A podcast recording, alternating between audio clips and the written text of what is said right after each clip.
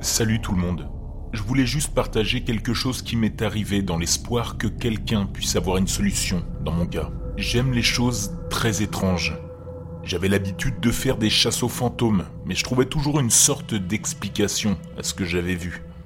Mais ce n'est pas le cas ici. Plus de 20 ans se sont écoulés depuis l'incident, et je ne parviens pas à l'expliquer, même en faisant appel au sens commun ou à la pensée rationnelle. Voici ce qu'il m'est arrivé. J'ai grandi dans le Wisconsin rural, le genre d'endroit où aller chercher un litre de lait au magasin prenait 45 minutes. Mes amis et moi avions 16 et 17 ans à l'époque, et nous avions décidé de passer le temps en faisant ce que la plupart des jeunes de notre âge faisaient, de longues promenades en voiture dans la campagne, la vraie liberté. Un vendredi soir, cinq d'entre nous avions décidé de faire un tour dans la voiture de mon ami. Il conduisait, moi j'étais assis devant et nos trois autres amis étaient à l'arrière.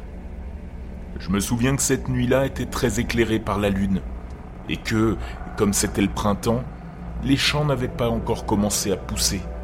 On pouvait voir à des kilomètres à la ronde, d'autant plus que là où on vivait, c'était plutôt plat. Quoi qu'il en soit, il était environ 23 heures et nous nous dirigions vers l'est.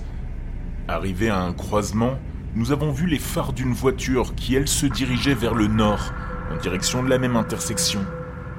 Plus le temps avançait et plus nous nous rapprochions de l'intersection, mais également de la voiture. Alors que nous arrivions à environ un quart ou un demi-kilomètre de l'intersection, la voiture s'est mise à accélérer, comme si elle voulait aller plus vite que nous au carrefour et nous couper la route, alors qu'elle, elle avait un panneau stop et que nous avions la priorité. Lorsque nous nous engageons dans l'intersection, cette voiture est juste devant et elle braque ses phares sur nous, éclairant notre voiture au complet. On entend le moteur tourner et elle est sur le point de nous percuter côté passager, là où je suis assis. Nous crions tous les cinq et nous nous préparons à l'impact. Et juste au moment où la voiture va pour nous percuter, elle disparaît. Nous avons freiné brusquement et nous sommes tous sortis de la voiture, nous nous sommes mis à vérifier les dégâts, mais la voiture qui nous avait foncé dessus n'était tout simplement plus là.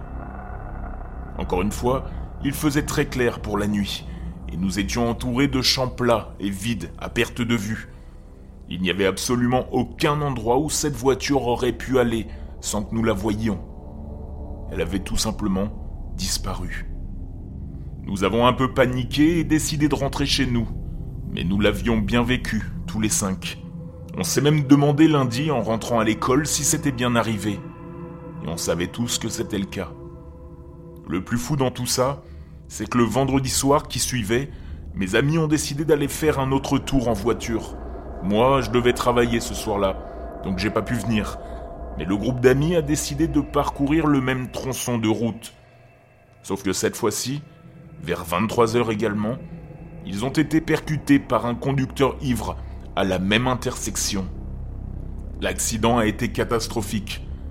Miraculeusement, tout le monde a survécu, mais deux de mes amis ont dû subir une intervention chirurgicale lourde. L'un de mes amis, celui qui était assis sur le siège de devant, à ma place, une semaine plus tôt, a dû réapprendre à marcher et à lasser ses chaussures. Il a subi une lésion cérébrale assez grave, un autre ami a eu un gonflement du cerveau qui a nécessité une intervention chirurgicale. Mais il s'en est sorti, relativement parlant je suppose. Alors qu'est-ce que c'était? Une boucle temporelle? Une faille dans la matrice? Des réalités convergentes? Suis-je mort? J'ai essayé, et essayé d'y réfléchir, mais je n'ai pas de réponse rationnelle à ce qui s'est passé.